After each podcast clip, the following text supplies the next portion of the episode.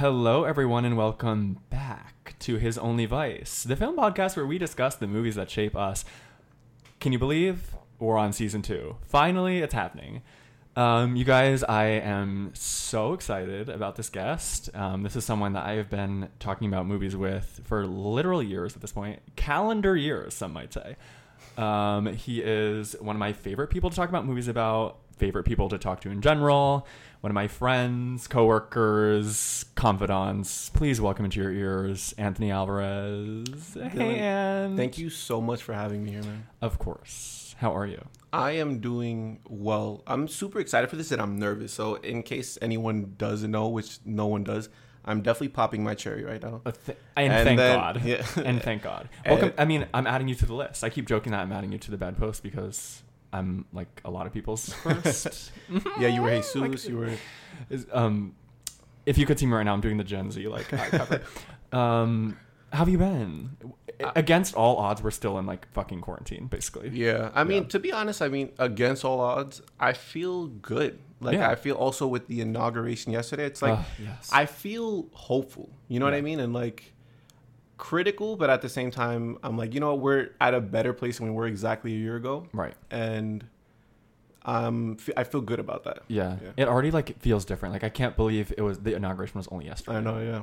It seems like after like four nightmarish years, it's like oh, finally like a glimpse of hope. We can we can still have like a couple more hours of like I like breathe out before we're like okay, let's get to work. Even the Um, fact that we're here next to each other, like in front of each other doing this, like that makes me feel happy that we're having this type of like connection again. Yes. And I miss that. Like sorely being someone that thrives off of human connection. yeah. Being here with you, I'm You? excited. No. Yeah. Not you. I'm excited, Human man. connection. Um, and yes, listeners, we are COVID tested every Mhm. week. Yeah, this Liter- is responsible. literally picking you up today, dropping off a COVID, COVID, test, test, yeah. in my building. Um, Anthony, we first met in 2017, right? Does that sound Uh, right? I've was it 2018? Uh, no, it was at work? 2017. It was All right. 27. Was it 2017? It was 2017. Yeah. Yeah. And when I first met you, you were in medical school. Yeah. And now, oh my god, I didn't even like in my list of credits gassing you up. I didn't even mention that you're literally a filmmaker. You're like my first filmmaker on the pod, not just like someone who likes to talk shit about movies. You know, but also like being it's it's like even foreign for me to re- uh, refer to myself as that. But you actually for like when we released like our first short film this year and In you reviewed bloom, it, yeah. look it up. And when you reviewed it, man, We'll honestly, we you I don't think you understand your perspective on it and you like releasing that how much that validated like what we had been doing because like you speak about film in a way i was talking to someone at work about this just like you speak about it in a way that it's like uniquely you and it's so like it's it's inviting you know what i mean like you're sharing your perspective but you're not talking about movies and like culture in a way that feels like oh i can't speak on that level you know what i mean and so because of that like when you spoke about like that film that we released i felt so I mean, honestly, like seen to be honest, and by someone that I care about, and someone that who's like taste that I trust so much. So, thank you for that. Thank Yeah. you. That's Yeah. very sweet. And I do like when I when I set out to make this podcast too. I was like, I found that there was like a lot of. I think I've, I'm pretty sure I've talked about this on the podcast. Like, I found that a lot of people who discuss films discuss it in this really like high, like nose up way, and like way that people can't relate to or understand. And so I just like to talk about them like from an emotional standpoint, Mm-hmm. with like also you know peppering in some you know some awards trivia and some you know some some awards for I don't think I know. you when we talk. It's funny because you have that like you're like an encyclopedia when it comes to you. Like we could talk about a, a movie, and you're like, yeah, I know what year that came out with. I know who did not- everything. on you're not always. No, no, no, no. Yeah, you're Um, you're on that level. but yeah that i mean that is that i mean it's the thing in my life that i care most to like become encyclopedic about Mm-hmm. right like i feel like there's a lot of things in my life that i know a little bit about right? And movies is like what i even even still like we were just talking about someone we work with um shout out to zoe friend of the pod. Hey. um she is like a true encyclopedia. Like she is like everything that i've seen like multiplied by four like that's how many movies she's seen. So you know i'm, I'm getting there. It's like a, a thing that i um care to know a lot about for sure. You're well on your way. yeah yeah yeah. Um anthony as i'm sure you know slash the listeners know the first chunk of the pod is getting to know the taste, right? Mhm. Things you like, things you don't like, but mostly things you like because we like to stay positive on this pod. Um, so why don't we just jump right in? Yeah, Yeah, I'm ready. we'd love to see it. Okay, tell us what are some of your favorite movies? Okay, so I'm gonna go down this list that I struggled making, but uh, I'm just gonna go off it and then we can address it. Okay, so cool, I have cool, the. Prestige. Yeah, you just you just give me like a bunch of them and we'll okay, cool. bop around. So I have the Prestige, Okay. uh, Prisoners, Hereditary, Game, uh, Game Night, Oldboy, Interstellar, Jurassic Park, Rocky, um, Star Wars, and Arrival. Okay, first of all, immediate thoughts go off. The taste jumped out, as the kids would say. Second of all, thank you for bringing up Rocky because no, I don't think anyone's brought that up yet, and I am secretly obsessed with that franchise. A very, very formative early film experiences around Rocky. I don't think you understand. I literally in my household, I had multiple photos of Rocky around the house because of how big my older like how big of a fan my older brother was. And honestly, like a lot of these come Is David older than you? No, no, no, he's my younger, Oh, but my okay, older okay. Brother like, Richie. what? Right, right, okay. Shout outs okay, to yeah. Richie. But he definitely shaped a lot of my perspective because he was putting me on to things that because he's 10 years older, so I was watching these things just because he was putting it on. But Rocky is one of, like he loves Rocky. Mm-hmm. Yeah. Like it's like a joke amongst my entire family how big of a of a stan he is for that. Yeah. And He's a simp for he's a Rocky. simp for Rocky for sure. Our new- for our new word. But I love Rocky, man. I can't even tell you how of all of them to be honest. Yeah, so Rocky was like is one of my dad's favorite franchises, and I remember growing up like whenever that was on TV, we would always watch. There was like, I would like go into his room in the morning, and he'd be like chilling in bed watching Rocky, like on our time. remember those tiny little TVs that Yeah, had the yeah. VCR built in. Um, we would. I, I can't tell you how many times I've watched Rocky one, two, three, four, like on TNT or whatever. Um, so I love that you brought that up. Um, one And of the, the first podcast episode I ever was on actually was on like a what we what we were calling like a like a boxing ring like showdown It between was Raging, Bull versus and- Rocky Yes, with yeah, O, yeah, right? I remember you guys did that. Yeah. Shout out to O. Um, and yeah, I, I, uh, Rocky holds a very close place in my heart. Other things you you mentioned two De, uh, Denis Villeneuve movies, Mhm. um, Prisoners and Arrival. And those are the only two I've seen. Oh, The- and, and you were telling me that there's a whole catalog like you haven't Yeah. even touched the surface. yeah, you gotta you gotta get into his work. You never seen Sicario? No, no, never. Ooh. Okay, No. yeah. Okay, well, we'll add some more to Yeah, it. a lot of my imposter syndrome is going to be jumping out in this conversation with you. I'm already, I'm already feeling. no, it, stop it, stop it, stop it. That is that is the opposite effect that I want. Um, but he is by far one of my favorite directors, so I'm so glad you brought him up. Um, and I'm really um, sad that Dune got pushed. Yeah, I know. Um, Also, it's funny because I mean, I'll get into it in a bit, but like Timothée Chalamet is one of my he's and Oscar Isaac are two of my favorite Oh. actors, and so when I heard about that, I'm like, Oscar. Oscar Isaac Yeah. could. Me and my roommate have this bit who I like. I keep making eye contact with him about Oscar Isaac because we have this bit where we say Oscar Isaac with a mustache could dot dot dot dot dot, dot, and it's it's it truly it just gets more vulgar and vulgar every time. But anyway, um, have you seen Ex Machina by any chance? Anthony? Have that that's where that's Yeah. where I fell in love with him. To be Oh, honest. for sure. That that scene That when he like beard looked good. dances. Yes, exactly. Oh my god, I'm like that he's got movie rhythm. is wild. um, okay, so yeah, so c- let's pause real quick on the um, the Dune of it all. Mhm. So like, have we talked about the HBO Max of it all? About About like the movies, the Warner Brother movies going straight to um, HBO. yeah, we've we've touched upon, uh, upon this at work. So I just want to address the elephant in the room real quick about this because I have been on hiatus when that whole thing went down. I think it's great. Okay, like this whole argument that like it's going to kill movie theaters is moot because movie theaters are already dead. Like uh, we're recording this in New York City where movie theaters haven't been open for nearly a year, Mhm. right? So like if you want your work to be seen that all these like millions of people or thousands of people worked on, hundreds of people worked on, whatever. And you spent all this money to make you might as well like yeah give us give the people who don't have access to a movie theater that one month to like see the movie right? And then like i, I just don't under, it, it feels so elitist to be like well we want to keep the theaters open. Listen me too. Me and you were just gushing about like the experience of actually going to Mhm. a theater like an hour ago right? So like i want to be clear that like i love the movie theater experience but it feels very elitist for all these directors to be like, well, we're pulling out. Like my, even my boy Chris Nolan, like just today announced, like, well, he doesn't want to work with Warner Brothers, or he thinks HBO Max is like the, The worst, worst streaming service whatever. It's like, come on. It's like you need to like there at some point like when there's a literal pandemic happening that's been going on for almost a year like there are people who want to see your work and you should want your work seen too so i don't understand why one movie one movie is not going to ruin like per director or whatever right it's like it's multiple movies it's wonder woman 1984 and tenet and uh, yeah, Tenet and well, not even Tenet, not even Tenet. So I don't even know why Yeah. Chris Nolan is like freaking out. Um, Dune, like all this stuff. It's like your your one movie in your career is not going to ruin.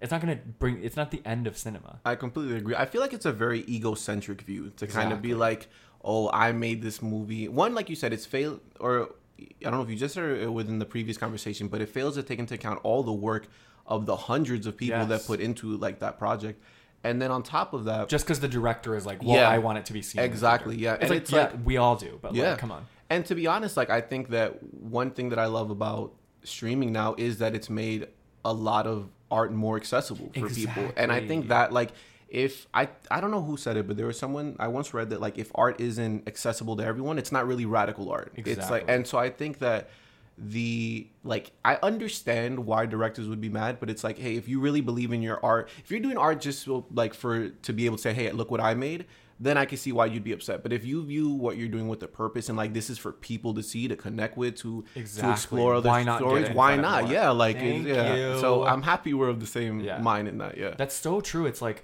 it seems so egotistical to be like, well, I want to make this money, but then they're veiling it as like, well, no, we, it's just like meant to be seen in a theater. We want the theater experience to live on. It's Yeah. like cool. So do all of us, but like, let's cut the act. Like you just want your paycheck. right? yeah. Anyway, before we go down a rabbit hole, with that, um, tell me some more from there. I, I remember Okay, so I had- Prisoners, which has uh, my boy Jake Gyllenhaal in it. Yeah. Well, speaking of Nolan, I have The Prestige here. Uh, Which- and okay, Interstellar. Yeah. I need to revisit The Prestige because Mm-hmm. it's probably the first Nolan movie I saw, maybe like Yep. even before I saw the I think it was my movies. first as well, actually, before the Um, Batman's. Yeah.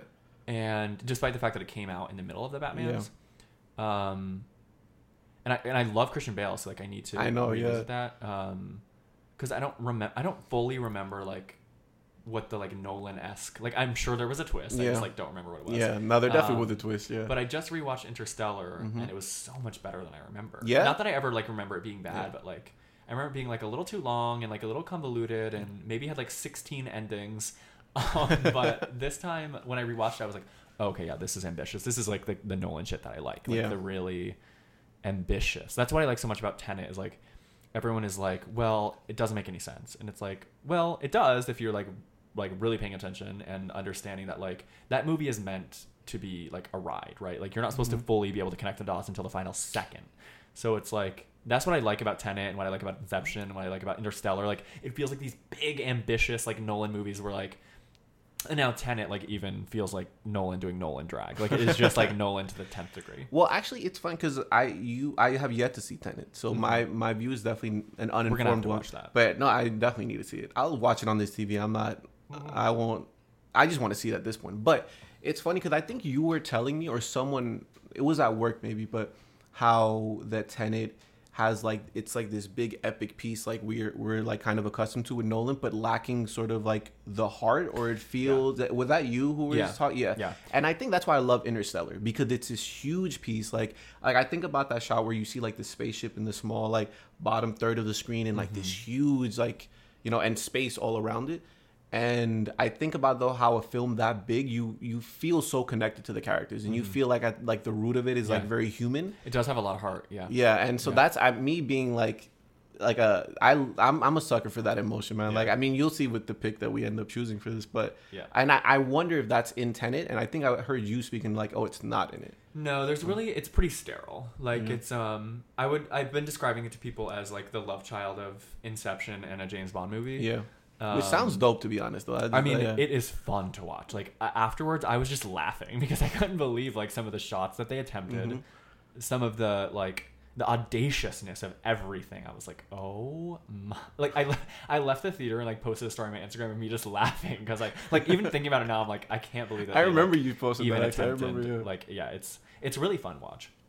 Um, but yeah, those are great. Rocky, Prisoners. Um, that movie too, like Prisoners. Is, Yeah. Listen, we were talking about this at work. Yeah, and we someone were, yeah. someone happened to like walk into the conversation, and I was like, "Listen, if you're gonna watch it, you better fucking strap in Seriously, because man. it is a ride." it's. Uh, but honestly, like it, there, all the performances in that movie, I, like I mean, were amazing. come on, the like, cast. You ready for this? exa- Y- listeners, it's Hugh Jackman, Jake Gyllenhaal, Viola Davis, um, Melissa Leo, Paul Dano, and Maria Bello. They killed I it, yo. They killed on. it. And um, fuck, who's the other one? Um, there's one other big name, but I don't remember who it is off the top of my head. I think it's like the friend of Hugh Jackman's yeah, character. Yeah, yeah, yeah, yeah. Oh, um, well, Terrence Howard is that who? you're Yes, I about? think it is yeah, Terrence Howard. Terrence Yeah, yeah, Thank you, thank you, thank you, thank you. Um, but yeah, so that movie is. You know, I watched that movie on vacation. That was the Yeah? last. That was the last movie I watched before shutdown. Oh no, no, not not quite, not quite. So I was in London, and it it like was raining. Before raining. shutdown, right before. So right before Yeah. lockdown, like You literally got the week stuck before. over there. Literally, Yeah. I was. I wish I had to be honest. I was in London visiting a friend, and we there was one night when it was like raining. and We're like, let's just have like a quiet like movie night in, right? I've been to London a bunch of times, like. I, right. And so we put on Prisoners, and we were like, this is so intense. It, like the whole, it's like on hundred the whole time, um, but it really is so good. Um, did I miss any from that list? Um. Oh, Jurassic Park. That's one. of course. That's one of those that I when I tell you it's annoying how like my brother, um, my brother and I and Joseph Gonzalez, who's like one of one of the members of Project Field and like the DP for the short film that we released. Mhm. Um, we quote Jurassic Park like it's it's literally another language that we That's like so that we switch between, and so I love that movie because I. Yeah. Keep going. no, I was gonna say that movie was like that's a part of who I am to be Yeah. honest. I think just because of the timing of it and when I was introduced to it, and that was the first time like I was watching. Because for me, like similar to you said, like I, what I connect with in movies is the feeling at the end of the day. Yeah. You know what I mean? And and like how every technical aspect of it is used to facilitate that feeling for people. Mhm. And that movie is just one of those like I'm left in awe and fear and like I'm feeling hopeful when I watch. It's just it's a ride. It's Yeah. an emotional ride. So what's funny is I have never revisited Jurassic Park because I was so afraid the first time I watched it. I literally like had nightmares. Like I remember lying in my childhood bed, which had the headboard right under a window, and I every night was like, "There's gonna be a T Rex in the window when I wake up." Like I just know it. Um, so I have not. I need to rewatch them as an adult to like appreciate the the technical aspect and not just be like scared shitless. yeah, I would love to get your thoughts on it now. Actually. Okay, great. Uh, I'm yeah. gonna rewatch it. Um, I'm not a big fan of the new ones though. I'm not gonna lie, like the the ones with. I mean, they had Bryce Dallas Howard like running through the jungle in red Untouched, pumps. I was like, "Sh- "Come on, this is so stupid." Um, but yeah, I mean, I don't love them either. Um, okay, cool. Is that all of them? Did we touch on Uh, that a little I said Arrival. Oh, oh, Arrival, yeah, Arrival. That's one of those that Yeah. that that changed me as well. You know, um, Kevin had never seen it, and Really? for those of you who are avid listeners, Kevin Burleski from the Booksmart episode is now my roommate. friend of the pod. Friend of the pod. Uh-huh. Um, and he watched it with my other roommate, Aaron, for the first time. Right, Aaron? I'm like calling across the. Yeah, okay, he's giving me the nod. Um, Aaron's our new producer. Kidding, he's just the audience today. Um, but get ready because you'll hear him on the pod soon. Um, anyway, so they had watched Arrival for the first time, and I remember walking out and hearing the score again. Mm-hmm. There's something about that score that like stuck with me so much. It's been used a lot Um, too. Like it's been, yeah, it's a very like popular score, but it hits so. Di- I forget the name of it, but it hits so differently every time you hear it, and it's like one of those. I almost feel like Very it's a, emotional. It's a cop score. out to use it just because it's so good and it's Mhm. been used so much. But I felt like the way that that the way it was used Mhm. in that movie was just next level. Yeah, I mean, and that that scorer Jóhann Jóhannsson. Yeah. oh yeah, um, he's a beast. did Prisoners. Yeah. Yeah. He- he's like a frequent um, collaborated with collaborator. Villeneuve. uh, Mhm. Villeneuve. Vill- uh, and for the record, I fully don't know if I'm pronouncing his name right. I don't know either. But yeah, that's it's okay. Yeah, with. this is a safe space between us. yeah, right now, so exactly. um, and I've been pronouncing it wrong for years if I am pronouncing it wrong. um, okay, what about some of your favorite actors and actresses? Okay, well, I was actually struggling with this list in terms of because I have so many, but the ones that came to mind in terms of actors were Denzel, uh, Jake Gyllenhaal. I love Will Smith. Um, you- ever since Pursuit of Happiness, I've been Ugh. oh, and Fresh Prince too. Like I'm just he's another part of like he, he just came into my life or his art came into my life when I was like first starting to build my thoughts on what what Like you liked. Exactly. Yeah. Yeah. my taste, and so that would. Uh, yeah. So I love Will Smith.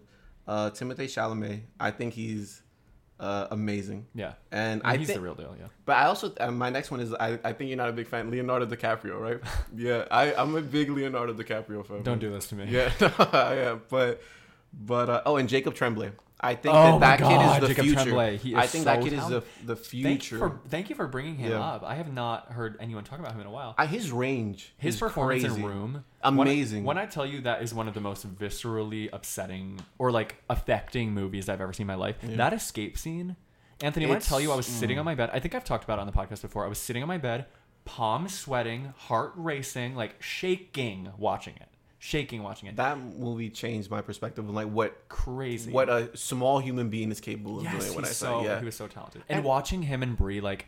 Through award season was so cute. Yeah, They're, like, yeah, they- obviously like, and she thanked him during her best actress speech, and oh, it was just so cute. Have you seen um, Good Boys? By any No, I haven't, but I've That- heard it's that funny. is- that is when he cemented himself actually as one of my favorite like up and coming actors because I was like this movie's absolutely hilarious. Yeah. And you know what's funny enough? Actually, small like thing that has nothing to do with anything. But when I saw that movie, um, I was right next to um, what's his name? Uh, what's it? Have you seen Warrior Warrior. with with Tom Hardy? Oh yeah, Yeah. sure. What's oh the my name god, of the brother? Warrior. Yeah. What's? That's an amazing one by the way. Oh. What's the name of the? He's Oh, my dad will kill me for not knowing I am a big fan of him as if well. I can't think. Um, oh fuck.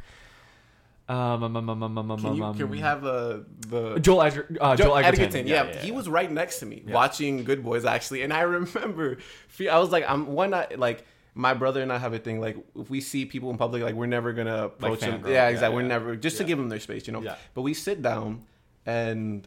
Um. Also, am I, can I talk about anything? Because like, like I was on, like we had taken an edible. Oh, before. yeah. Okay, cool. Yeah, so we had taken. Okay, good. about whatever you want. Okay, cool. So we had taken an edible to go see this movie, and I remember like Yeah, sorry parents. I smoked a lot of weed in college. yeah, no. Actually, if my parents hear this, they're gonna be like, "You what?" Yeah. So yeah, but um, but it- I sat down and I remember like I'm full blown like peeking at this point, and I remember looking not next to oh, me. not on an edible. Uh, yeah, and I'm like, "Is this who I think it is?" And it was Joel Edgerton. And what what I loved is that out of the movie was I was I was laughing so hard in Good Boys that I was crying. But I would look over to, to be like, is he also laughing right now? Like, Yeah. do we have to- And he was dying too. And like, there was something That's about funny. that that validated my humor. I think just because I like the characters he plays, and I'm Yeah. like, I don't even know him, but I'm like, the fact that we're both laughing at this, I'm Yeah. I'm very much okay with this. Right, now, yeah. right, right, right. Um, Timmy, obviously, like America's current golden boy. Mhm. Very excited about Dune, um, like we were talking about. Um, so Leonardo DiCaprio. I feel like we've. I feel. I know me and you have dis- discussed this, and I feel like I've broached it on the pod. I just feel like um, he. It's not that I dislike him. I'm mostly just mad because he won his Oscar for The Revenant Yeah. when he should have won it for anything else. Mm-hmm. Um, but mostly Wolf of Wall Street, where like yes, he's playing a very problematic character in that movie, but he is balls to the motherfucking wall. Like he is talk about committed. Like okay, cool, you slept in a bo- a bear or whatever the hell that he did for the Revenant, but like. th- this like this new theme of like actors like doing these extreme things to win awards is so it just feels so silly to me like his role in Wolf of Wall Street was like just all committed imagination believing he was this character with no like gimmicks or whatever um, and so I just I just respect his performance in that so much more um, but I never like eh, he's like sort of like that um like golden boy that I never really got. Like Yeah, I, I I, feel don't, you. I don't really get Matt Damon either. I think Ben Affleck has a bit more talent than the two of them. Um, I love that, like him as a director. That's when my perspective of Ben Affleck actually changed. Yeah. Yeah. Like the um, even though Argo, that's a whole nother conversation. Oh, you're not a Um, fan of Argo? Uh, I, I am, but I think there there was some some Decisions. obvious omissions from that movie, like that made it a bit like um, anti-brown people, pro-America Mm, in ways yeah. that I didn't like. Yeah. Well, that's like And a big problem with a lot of films. Uh, of course, yeah, that- Hollywood is Yeah, with Hollywood in general. notably racist. Like, like, ding dong, it's racist Hollywood at the door. Mhm. Um, but the thing about Argo that really bothered me is the the the CIA agent in real life or whatever he was. I'm forgetting the exact details. His he's Mexican. His name his last name is Mendez. Yeah, and Ben I remember Affleck decided to play. Yeah, it? that's interesting. Give me a break. Yeah. And then the second thing is that actual rec- rescue mission was largely largely a co um, rescue mission of the U.S. and Canada, and there's not even a mention of Canada and Argo. So it's like okay, I get it. Like we Hollywoodified it a little bit. But those two things, I'm like, eh. No, and also like that that. year, I was like, eh, is this really the best picture? But whatever.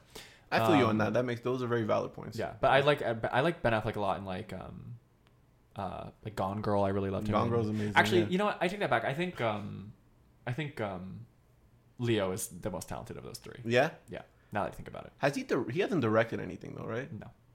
No. You know what I haven't seen yet? Um, what is it, Once Upon a Time in Hollywood. Oh, you haven't? Seen Yeah, seen I haven't seen Okay, it. yet. so that's enough. So okay, so this is a great example. Is I remember I thought his best work in that movie is this scene that he's across from a child actress. Mhm. And I think it's so good because that kid is so good. Like he's just giving her so much. I feel like he sort of phoned it in. Now he's sort of like doing the whole like the same thing all the time. yeah. And so his performance in that, I was like not that thrilled. So I'm like, nah, I'm kind of over him. You know, Yeah. It's not that I like dislike him. I'm just like, nah. I completely feel you on that. That like I don't simp for him. His role, his That- that's gonna be the theme today. yeah, and um, his roles are very much like his roles are dinner roles. Yeah, he, he's literally the same, not the same person in all his roles, but you could see like, oh yeah, it's Leonardo DiCaprio. You know Yeah. what I mean? And I think that we've like fallen so in love with him as a person, or like Yeah, the it's culture like an has. idea. Like exactly like, as it's an like idea, that it's like, oh, he's in it. And like when when Once uh, Upon a Time in Hollywood came out, I felt like just the the cast that was on it, that's all that people needed to be sold on it. You know what I mean? I mean, it is Quentin Tarantino, Yeah, so like, yeah. of course, people lost their shit over that.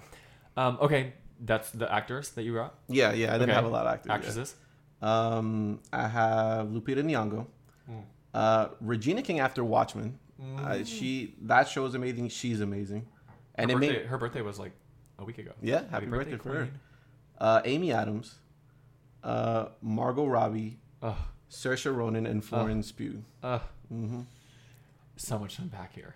Um, I love Amy Adams, um, but me and my roommate have a theory about her, which I'll producer? save for our I'll save for our episode. Yeah. Okay. Um, Uh, about has she reached her her her peak yet? Mm, We're I not hope. convinced. I hope Um, there's more. And so I, I do love Amy Adams though. I, I I find her very compelling on screen, and um, I love a signature redhead. Jessica Chastain, Amy Adams, love them. Um, oh, I love Jessica Chastain as well. yeah. I forgot. Margot Robbie. I think is like the next best thing. She's gonna be like she's about to blow the fuck I up. I agree. think. Um, I think her makeup scene in I I Tonya I, is like some of the best acting of that year. I love that movie too. um, or that scene in the mirror, I should yeah, say, yeah. which like has I a know what you're talking about. Yeah. Um, Saoirse Ronan is the next. It, she already is like gonna be the next Meryl Streep. You know, I love her, Um, but it's funny because we spoke about this because I don't, I don't love Lady Bird, but and I know you love Lady Bird, Yeah, but that- I still. I just like, want you to know that you just ripped my heart out. and threw it on the ground. it's you know what it is because I think it's where we we come from and where we grew up and when you told me and this is where like I appreciate uh, like art in general because it, the ability to instill empathy and like understanding of other people and Mm-hmm. so I saw it I'm like I I didn't love it I felt I just felt very disconnected Yeah. from this character and then you told me like you know what I think the reason I connect to it is because of where I grew up and like having that sense of wanting to like like even you coming to New York and like it's just you you shared your perspective in a way where like I understand that and Yeah. that makes me appreciate it a lot Yeah. more. So it was it, it it reminded me so much of myself and like growing up and i think i touched on this a little bit in the Lady Bird episode um, but there are so many similarities down to the last name lady bird's real name in that movie is christine mcpherson Oh, My really? last name is Uh, McPherson. McPherson. Like, Oh, wow. So it's like It was e- speaking when, to you, when it said when she said that in the movie, I was like, like immediately I was like, oh my god. Um, and so it's like the this like small town. Like she's from Sacramento technically, but like she describes herself as being from the wrong side of the tracks. Mm-hmm. Can relate. Her parents like sh- struggling financially. Can relate. Um, rocky relationship with her parents in her teens.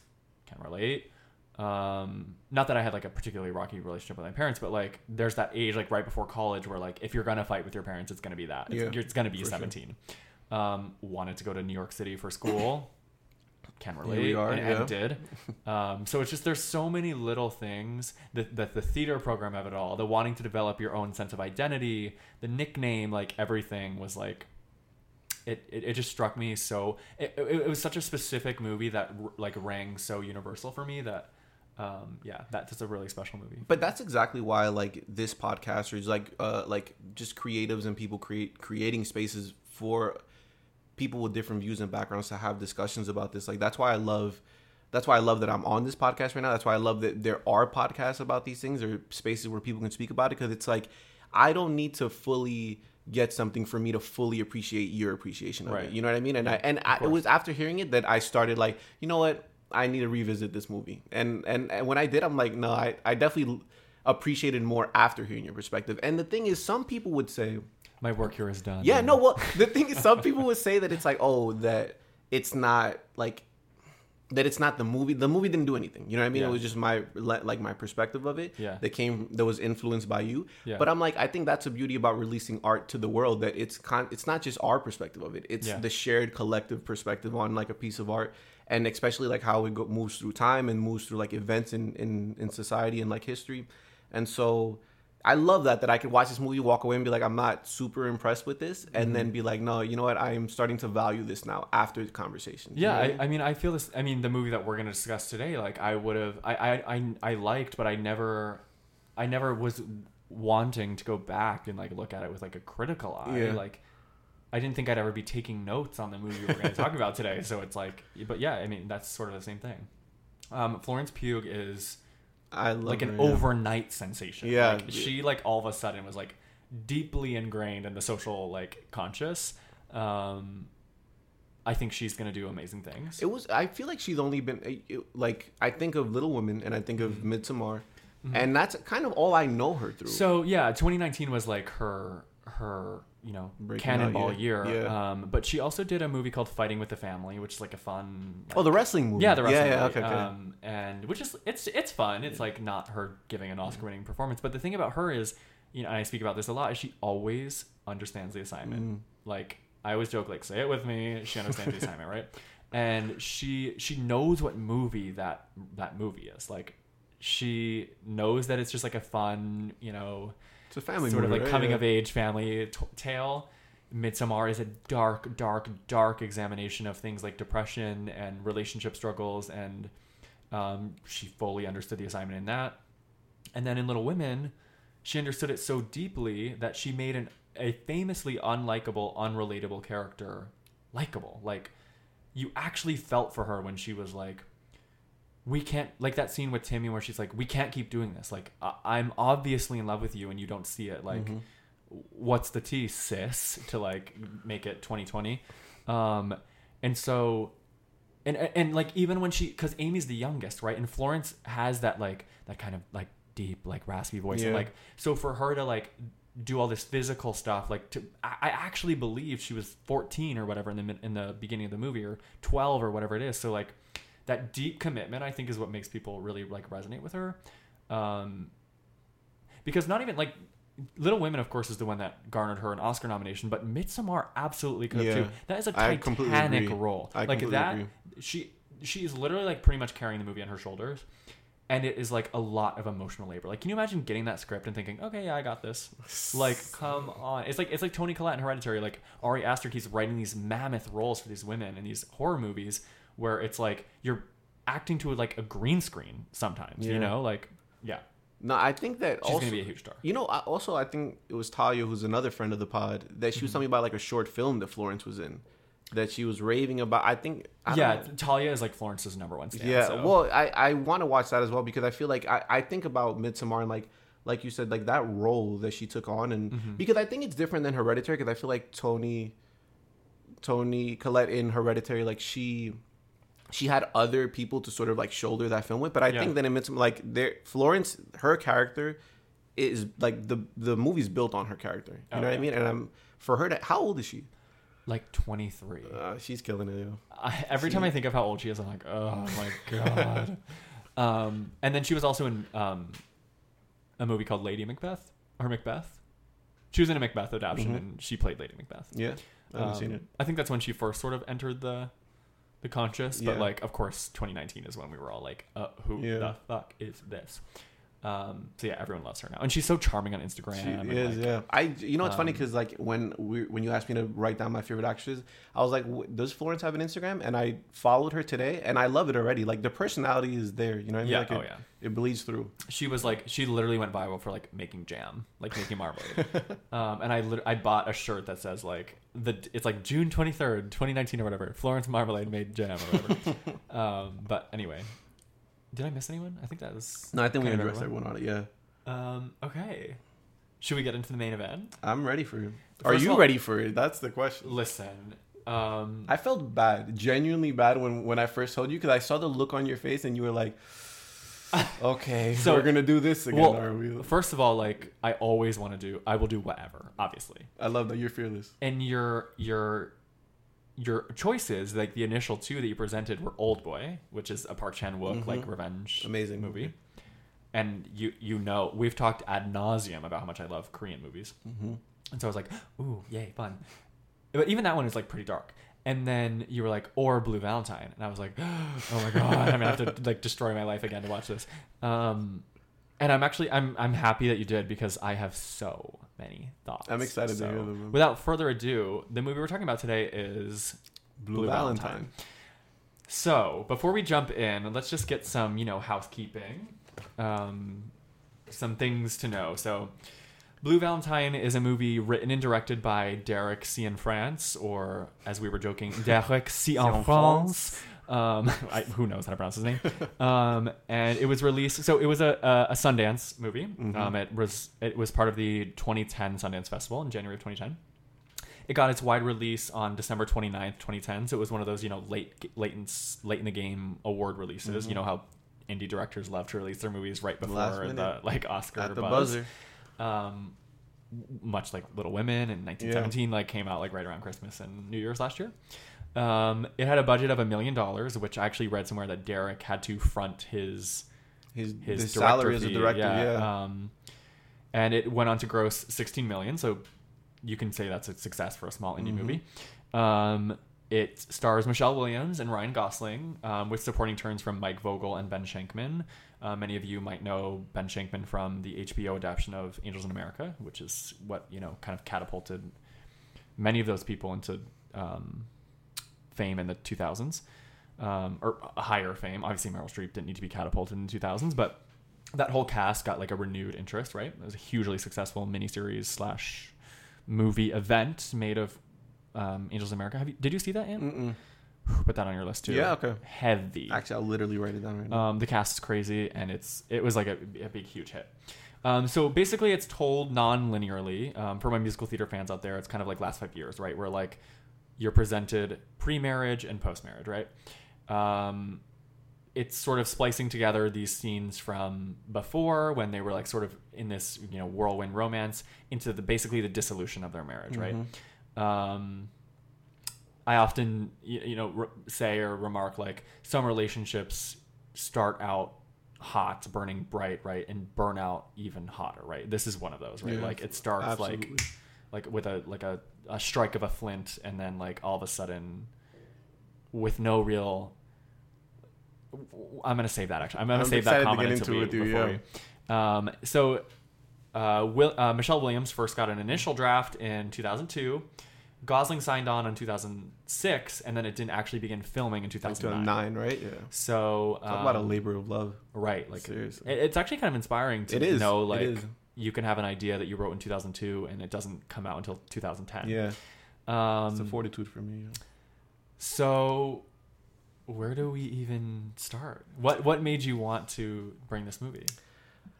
I think the reason I think this was the first movie that I saw because when this came out, I was 15, I believe. Yeah, I mean, yeah, we're pretty close in age, and like I watched it way too young. Yeah, I did. I, I didn't see it till a few years after it came out, actually. But I remember, I remember watching because I was telling you before that my family would throw these Oscar parties. right. You're So- 25. Yeah, tur- 25, turning 26. That's And- right. That's yeah. right. And so I remember like that movie being nominated that year. And I remember like the image of like I think it's like the cover image now, but like her sitting on his lap. Yeah. yeah. exactly. Holding her and them kissing and just like there was something that like I think and this is like still a part of me, but just like romanticize that. And I think that I wanted to watch the movie before I even Yeah. like got a chance to understand what it was about at all. Isn't it funny to call this a love story? Yeah, it's. it's I mean, it is. yeah, it is a love story, but I think I think that's ultimately what made me want to talk about it. That it's a it was like the first love story that I saw that allowed me to feel like oh love doesn't always end up with two people happily ever after. Yeah. And I feel like that that take of it is the more realistic take in like that that's I mean if you look at like the divorce yeah. rate, yeah, you know what Yeah. I mean? And so I think that I mean, you're talking to a child of divorce. she okay so you understand like it's something that i think that we ro we romanticize like you know people especially like the way they met in the movie like literally which Yeah. we'll get into but like I have so many. I have so much to say about yeah um, how they about met him being like, I don't want our child to grow up in a broken home. yeah Ooh, yeah girl, I got so much to say about that. I honestly you we can get into it right now then Uh, great. Let's Yeah, start there. okay, so let's talk about it basically, um, if you haven't seen the movie Friends, um, pause this, go watch it, come back. Um, basically, at the end, um, he's uh, Ryan Gosling says he he his character um, does this kind of like basically he's like gaslighting her the whole time. But anyway, um, he at the end he's like, you know, you know, think of Frankie, think of Frankie, who's their Yeah. daughter. He's like, I don't want her to grow up in a broken home. I don't want her to grow up in a broken home. That like really struck me because it just feels so manipulative. Because speaking as a child of divorce, I feel like, and this is just my personal opinion, it's always better to grow up in a quote unquote broken home than be around parents who constantly fight. Like I promise you, my life got better after they got divorced. My mom's life got better after they got divorced. My dad's life got de- better after they got divorced. My brother's life got. I mean, I can't really speak for him, but like seeing where he is now and like see, watching him over the years, mm-hmm. that when they got di- divorced to me is just another way. It's just another relationship milestone, right? It's not the fucking end of the world.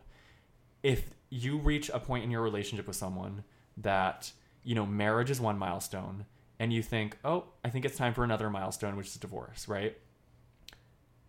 Where you go from there can like it, it can be it can go up. Like I, thinking back to like when I was 14 like the year before my parents got divorced everything was better from 15 going on. It was like I didn't have to be around people arguing I didn't have to like carry the emotional weight of feeling like I needed to keep the family together because like that's what you sort of learn like as a kid it's like well um you know a family has to look like this especially where i'm from like in like a small suburb where it's like everyone's peeping in over the, the hedges like oh are they happy? This that and the other and like that definition of happiness.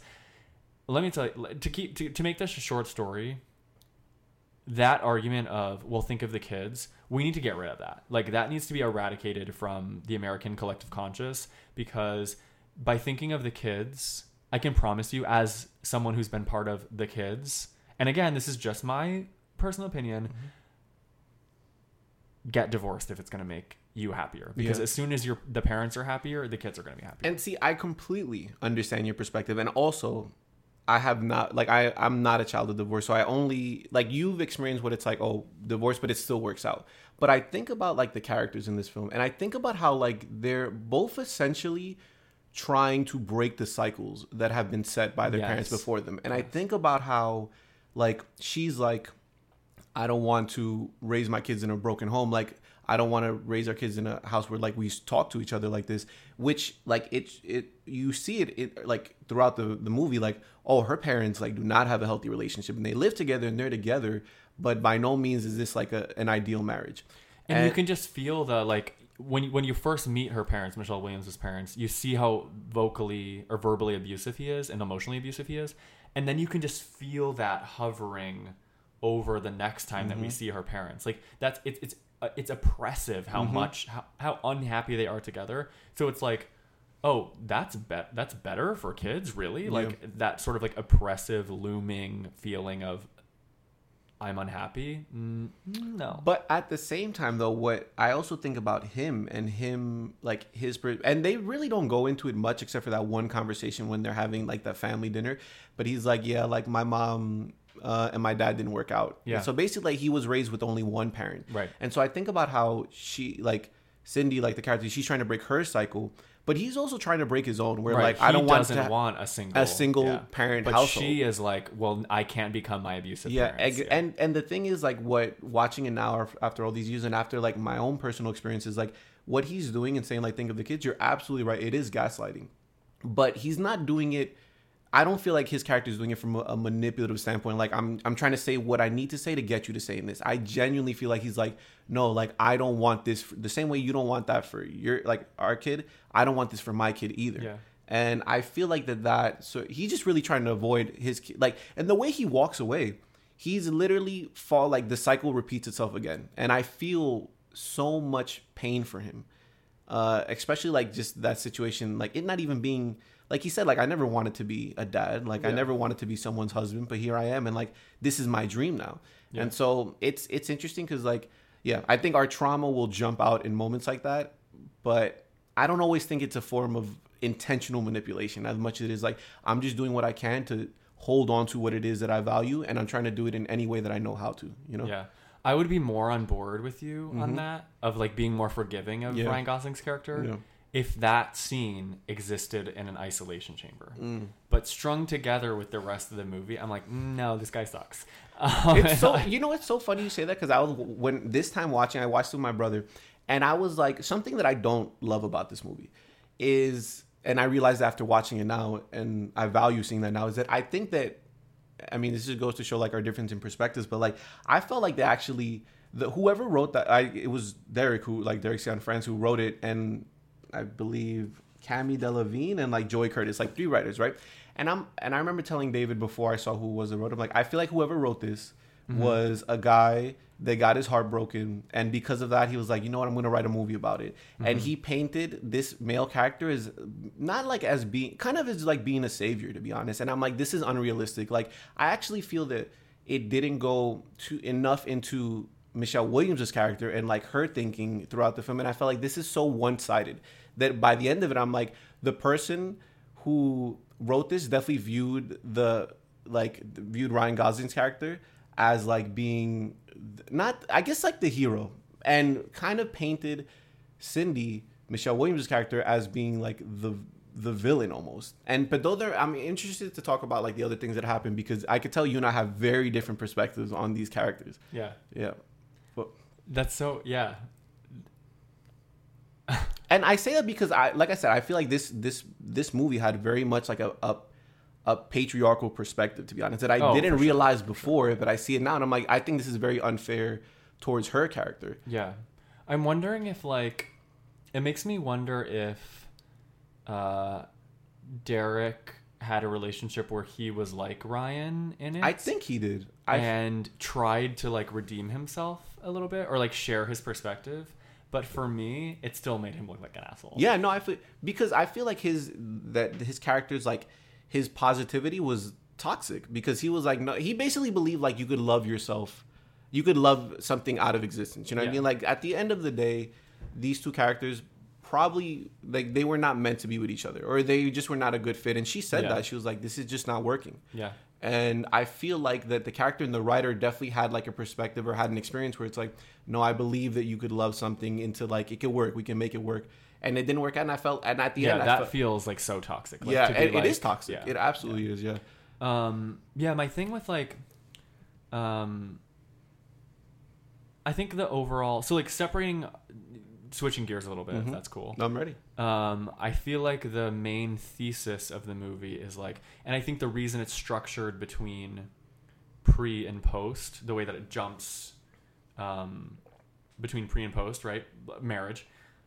I think the main thesis is that like um, the past is um, fuzzy and romantic Mhm. and um, tainted by nostalgia and the present when you really you know focus in hyper detail or you put your actual circumstances under a microscope you think oh shit i can see all the details of this Mhm. and the details are really exposing a reality that i don't like so i think and this and I, here's here's my here's my my paragraphs to back up the thesis right Mhm. so the pre-marriage scenes are filmed on film like 16 millimeter Mhm. film right and i texted you about this as Yeah, i was I watching this remember like this makes so much sense and the the post marriage scenes are filmed on digital. Now, artistically, um, or you know, theoretically, film has a more nostalgic, romanticized, blurry around the edges, evocative feel. Like people want to shoot on film when they want to evoke some sort of emotion, normally, right? And digital is used when you want it to be sleek and cool and um, you want to present it in high definition or um, uh, you, you want to turn like the fantastical into the like something that seems real right the avengers would never be filmed on film right like that that's sort of like what i'm Martin getting at, right? Scorsese would go crazy if he saw that. right. That, that's a whole other whole other can of worms. So with the pre-marriage scenes being filmed on film, you get this sort of like this gritty, uneven edge that often populates memory, right? Like memory only lives inside the person who has the memory, right? So we can sort of do whatever we want with it. Mm-hmm. The the present is being observed by those around us, right? The people who are like um the people who are also making memories, right? So like this moment right now that we're experiencing is in like high def, right? But in a year from now, we might look back on this and be like, "Oh, the the memory feels like uh we, we Yeah. I've turned it into one thing and you've turned it into another." Yeah. So I think what's going on in this movie is that their ideas of the present are very different despite maybe Ryan Gosling's character's view of or even both of them, both of their experiences being so um, you know laden with emotion and nostalgia about how they began because it was the, the, the uh, their emotional stakes of their social circumstance was so heightened right? Like michelle was pregnant with someone else's kid in an abusive relationship and ryan gosling had just moved to brooklyn or something right? He had like just started anew right? And, he's such a romantic too. Like right and so like him in general he like wants to play music and he's so romantic. So i think like the, the, the overall thesis is like we need to confront the um the present and like our actual circumstances and the what's fascinating about that movie is there's no there isn't an event that there, there's no reason why they get why it starts to crumble it just Yeah. is right? Like th- there, it it shows that like sometimes when we when we um, are willing to put the past our past idealization of something to rest and actually look at you know what's going on in the future is you start to think oh i guess there was no impetus or no emotional apex. It just was like it just it fizzled out. Like there's no there was no nobody cheated on each other at least from like what we saw. Yeah. there was no you know mental or physical or i mean there was some abuse for sure because Ryan's character was an alcoholic, but no, no like moment where like it came to a head where like someone threw something at someone or these like cinematic tropes or like these things that we think have to be involved for a, or for the dissolution of a relationship, right? Like there was none of that. It just like like Michelle was saying, like it just doesn't work anymore. and I think that's too like part of like what it was that when I first saw this movie, like it. It's only now years later that I feel like I'm understanding it on like a human relationship level versus before it was a feeling. But it was like, why is this? Why exactly is this happening? And and I think that when like I was reading up for to come as close to prepared as I could for this as you come. I remember reading like someone asked the director like when is it that it the relationship ended for them and Derek was like I'm not even sure. Like even he's mm. a little unclear about what it is. And I think that it's one of those like I, I thought that I knew because that makes me think it was is autobiographical in nature. yeah, it's yeah. And but also like I thought it I thought there was a moment because and this Yeah, is what maybe did you what did you think? So I think for me, like I was at first taking like viewing it to not literally, but I was like, okay, I'm. It's called Blue Valentine. There's a lot of reds in this movie, and there's a lot of blues in this movie, and it's like so much in your face in terms of like their their their wardrobe and the lighting choices, especially Yeah. like in the future room. In the that I'm, yeah, exactly. That I'm like, okay, is this com- unintentional or is this very much like almost like very on the nose about like what the symbolism is? And so I remember that like as a character, um, like for the first up until the scene where she gets um an abortion, uh, like or almost. or almost yeah sorry almost gets an abortion she she wears either uh she doesn't wear blue but when we see her in the present day when we see her in the present day, that. the first time we see her, it, she's wearing like a, a blue shirt, right? And we see him in red, red van, but covered in blue paint, right? And so when we go to the flashbacks, I'm like, okay, this an intentional thing or what's what's going on? And so she doesn't start. She's where she wears either like neutral colors or reds up until the point where she's in the abortion clinic. And so when we see her in the clinic, it's the first time that we actually see her wearing blue, like chronologically speaking. Okay. Uh, and so in like for me and then she puts on like the blue hospital gown and i'm like later on they have like the gown that she wears as a nurse is like a muted pink. So mm-hmm. like on the red spectrum. And i was like okay this intentional. And so i was wondering if like that moment the director was saying like this is where things change. Like this is where like hence the blue valentine. But i after i read that he wasn't even sure about it i was like maybe it's like one of those things like reading too much into it but i was having fun with it i was Yeah. having fun like looking at this movie like Yeah. how do how do filmmakers use different tools in their wheelhouse to tell a story to or to like speak about you know character development but i think ultimately what it ends up being is really just like there is no moment because these people really were just not meant to be with each other Yeah. if you think about it I mean, all it would have taken was a plan b pill and this movie would have taken taken a completely different turn like if she were just like after like her bobby ontario who by the way he's that character is a piece of shit Oh, for like sure. that guy is something Yeah. else but I think that like if it's just a small decision that she could have made, like even before the abortions point, but I'm like, oh, just I'm gonna be safe and cautious and just Yeah. take this. It would have put them on different paths. Like they wouldn't have a child holding them together. But I think at the end of the day, it is like you said, like they just weren't really meant for each other. Like they just didn't fit. Yeah. Because she's like, he's like this hopeless romantic. He's like, I believe you could fall in love like on first sight. And even his friend is like, I don't know about that. Like I think that you're just like getting lost in it. And she's like talking to her grandma, saying like, oh, um, how do you know? Like, do, do you believe in love? Like, how do you how do you down. know if you can trust your feelings? Yeah. When they can when they can When they can disappear, so quickly. quickly, yes, yeah. yes, yes, yes. And I was like, yeah, I think that this is just. It ended up. I think that it's intentional. And when you said autobiographical, I'm like, yeah, I could definitely see that. That there was just, there didn't have to be a moment.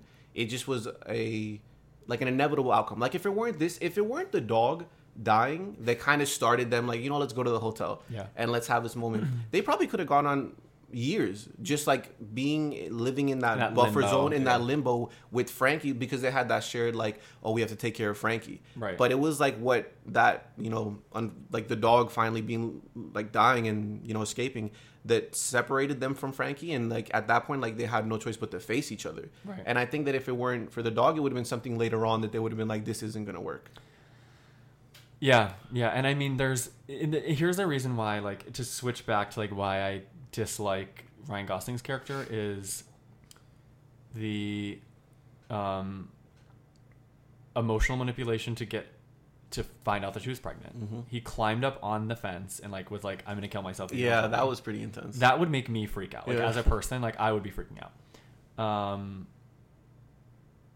what else? Oh, the like obvious like macho like putting his foot in the door, like hey, hey, hey talk to me, talk to me.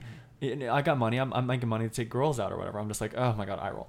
And then But it's, um, it's actually funny that you bring that up because I feel like masculinity is something that is like touched upon numerous times in this movie, and I was wondering like what the uh like actually I'll wait. I want you to finish first, and then we'll get into this because I have it that's in mind. that's kind of it. Like, and I just feel like there, he just does some like he does so much like unhealthy stuff. He's always like, "What are you gonna do? Hit me? What are you gonna do? Hit me?" It's almost like he wants her to hit him, and I just like can't figure out like where that emotional like I can't figure out what the uh, motivation is for that. I'm like, Yeah. what's your deal, Well, dude? it's funny because I, and this is where when I say like I feel like that the the the writers were taking a very much like a, a the male's perspective in this because I do feel like that that that line like oh do you like hit me when they're in like the the the the, the doctor's office Mm-hmm. I feel like that they strategically put her like they have her saying a line that questions his masculinity, you Yeah. know, and that he's like it's almost like for them to justify him acting like that, they needed to trigger him in a sense like with her, which I felt like was unfair to her. But at the end of the day, like it's I feel like the the the like that touching upon masculinity and what it means to be in a male relationship, I think that it goes back to like her relationship with her dad because something that I realized this time coming around was when she came back from um when she came back from that like fight in the office she specifically told her dad, "I don't want to talk to you right now," and Yeah. she said it in a way like that the intonation and like the the intention with it was it. I didn't think it was random. You know what I mean? It just- Yeah. And I, it's almost like I almost felt like she was blaming him hmm. for like because she because she found someone exactly like him. exactly Yeah. like him and like she's been she's been trying to break this cycle you know and i felt like but once i feel like it was unfair towards her character because it's almost like yeah i felt the type of way about that Yeah. i did yeah Um, there was something else that. Oh, can we talk about the sex scenes for a second? Mm.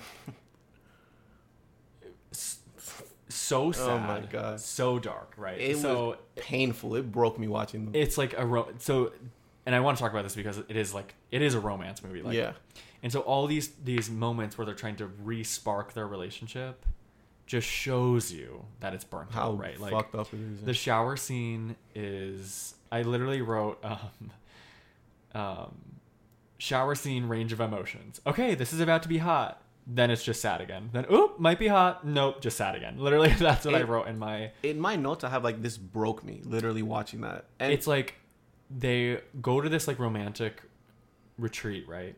And which is only so romantic to be honest know, when i'm like, like, this is where you go. windowless, like, and you know now like in a covid world i see that place i'm like i wouldn't yeah. want to step in there at all yeah. Um, and she's taking a shower, and it's filmed kind of like, you know, romantically and seductively, Mhm. and you think he's gonna go, but of course it's a movie, so he, you know, he joins her in the shower, and he's like trying to like soap her up, and I'm like, oh, maybe this is gonna win her over, Mhm. and she's like, no, I'm not into it, and so if you're in the shower with your partner on a romantic getaway, and you still turn them down. mama. That's a sign. Yeah, That's, that's, a, a, red damn flag. sign. Yeah. And then like they have that conversation at dinner. Like the, more of the movie goes on, and we come Mhm. back to because linearly, like st- narrative wise, that this most of it com- takes place in like one day, the yeah, post marriage. Yeah, yeah. Um, and um, then they have that scene where they're drunk. And they have like the kind of like violent sex. Yeah. And he's like, "No, I don't, I don't want to use you. Like, I don't want to see you like that. Like, da da da." da." And she's like, "Oh, just stop, just stop, just stop, just stop, just stop." And that's when I'm like, "Oh, this is not." It hurts not to watch it." this. Yeah, it's But- so dark. You know, and it's like when going back to something you brought up before about like how the the the flashbacks are shot in film. Uh, like in the research, I was seeing how that those shots that they filmed like pre-marriage, pre pre Frankie, those were almost all one takes. Like they and it was handheld and it was very much like even the like the DP he was saying how like we didn't even set up lights. Like we use almost Yeah, all yeah. natural Practical like lights, practical yeah. lights because uh, we wanted to like stay out of that as much as possible and like that like everything being a one take, the it being shot on film, even Yeah, that they were like, "We're gonna shoot this in one take, so Yeah, you don't have to edit." exactly yeah. but it's like also like it it adds to that feeling that you're saying like there's something like nostalgic. And it's like when when something happens in real time you have this vivid detailed memory of it but uh, not memory like experience in it. Yeah. but as time passes like our memories The- become edges start to blur. exactly. And it's like we kind of like use that to our advantage. Like the even and it's like but it's funny because a lot of it i think about that scene. If it was one takes like all these things there when they met it was raining and there was but there was still sunlight and there was a rainbow and i'm like the the fact that like it's so romanticized Yeah. that entire period that it's like and it being in one take it just feels like it's it's fleeting the way love and like our Yeah. memories of the first time we fall in love are fleeting And you know they um improvised a lot of the pre-marriage dialogue. yeah. Like and like the New York walking through New York with like the guitar. yeah, yeah, And I love I love those scenes to be and like the romantic in me loves that. But you bring up like the sex scenes, and apparently that scene uh, in the shower it took like two days to film. Oh damn. Yeah, because they were like so, and like you said, it brings to light that in the present day, like there's it's shot on digital, and it's like very like still shots, like it's no longer handheld, and it's like it's like you're under a microscope, and you're watching them. You're watching him trying to like get something out of her. Re-spark the- yeah, yeah. exactly, and she's Yeah. just like. You see it in her. You almost just want to tell her like, just leave, like Yeah. get out of yeah, the shower just go. and just yeah, just go. please. yeah. Like because sis, this this, should be your sign. Exactly. Yeah. Yeah. And it's it's yeah, man. Like that those scenes of like showing them intimate, like compared to like when in the flashback where she's like where he's like giving her head. Mhm. And you know it almost it got like an NC seventeen rating initially did, for that, yeah. yeah. But it was just funny because then Ryan Gosling was like, "That's misogynistic," Misogynistic, yeah, yeah. which I was like, interesting. But Um, yeah, the, I was so I was actually just gonna say that the only like healthy seeming scene of passion was the one right before they cut at the very end to like them like officially separating. I was Mhm, like, yeah. oh, that this just this juxtaposition is evil. Like the one like healthy seeming sex scene is like the one that's saved all the way to the end Yeah. before we cut back to like the. that song too, like the use of what's "You and Me" by Penny and the Quarters, Mm-hmm. and like the way he's like, "This is our song." To me, that's like another.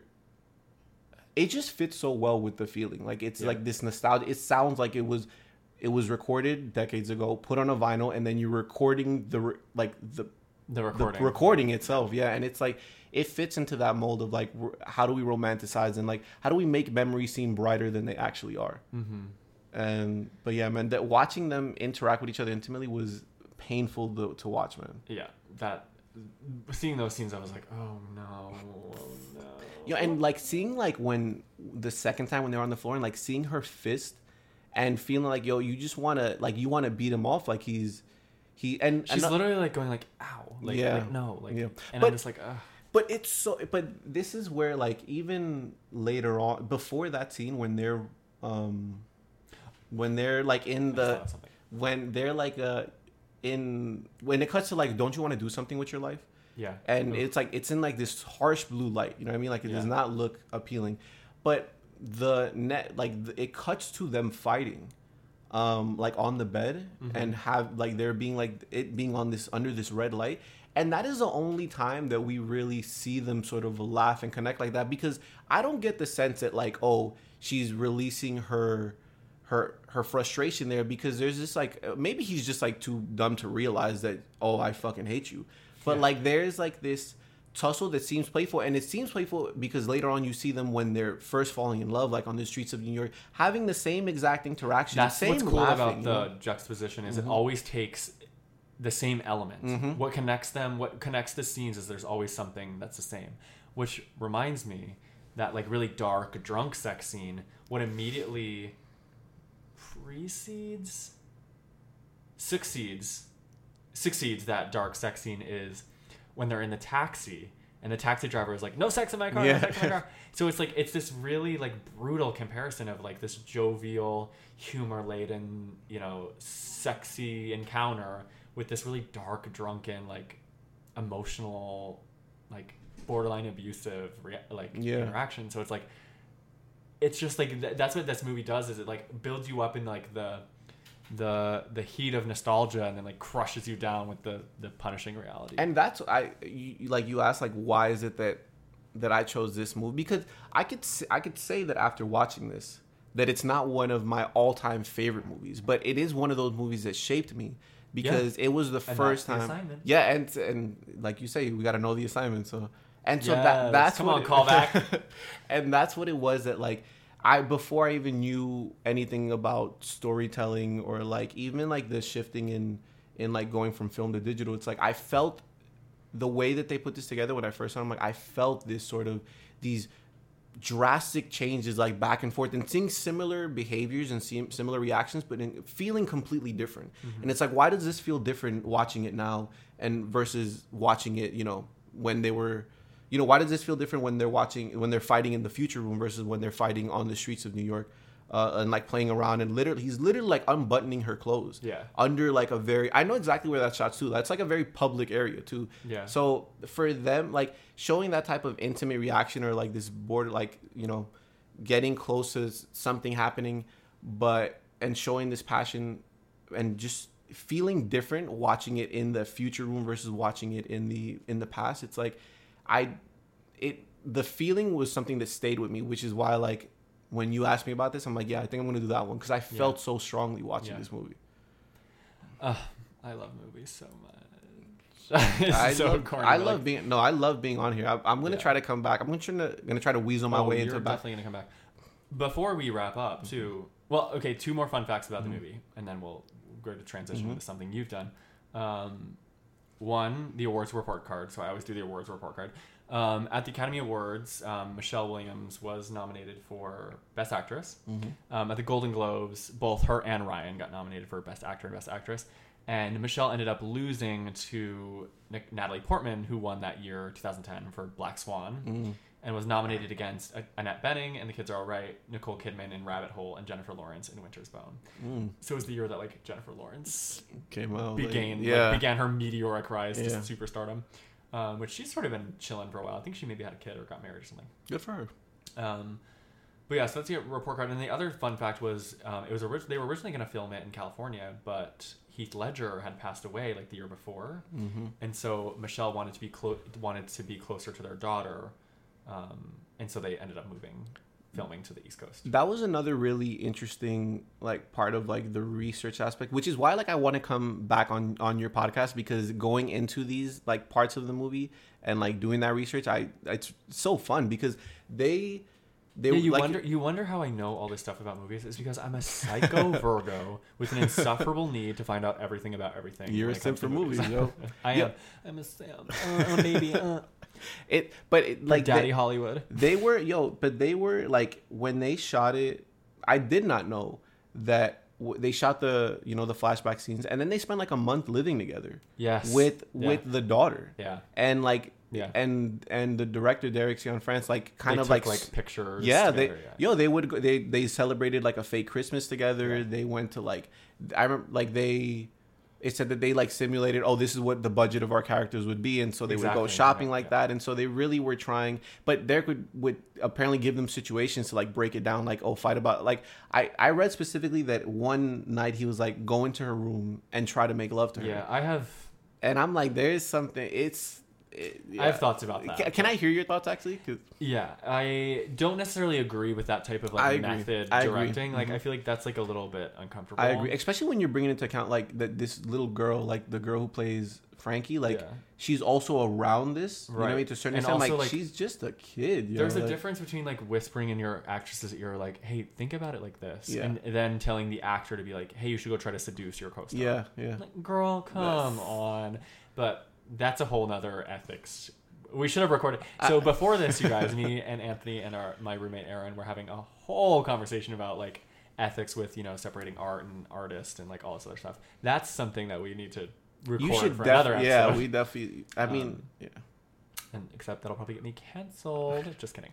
Um, so before we wrap this up, I of course need to volley back and shout out your production company and the work that you've done. We talked a little bit at the beginning, but Anthony is a very talented filmmaker, editor, jack of all trades, um, and your your creative collective or whatever it is that you guys call yourself, production team. Um, because it doesn't it say to say production team sounds so Yeah. sterile. Like from what I know about you and the, that group, it's like it really is like a creative you know crew that volleys off one another. Yeah. Um, and they made this movie called In Full Bloom, and if you guys haven't watched it, it is beautiful. Um, and I'm so excited to see what you guys do next. I appreciate you. I, like I said in the beginning, like you hearing your thoughts on it. Sort of like one.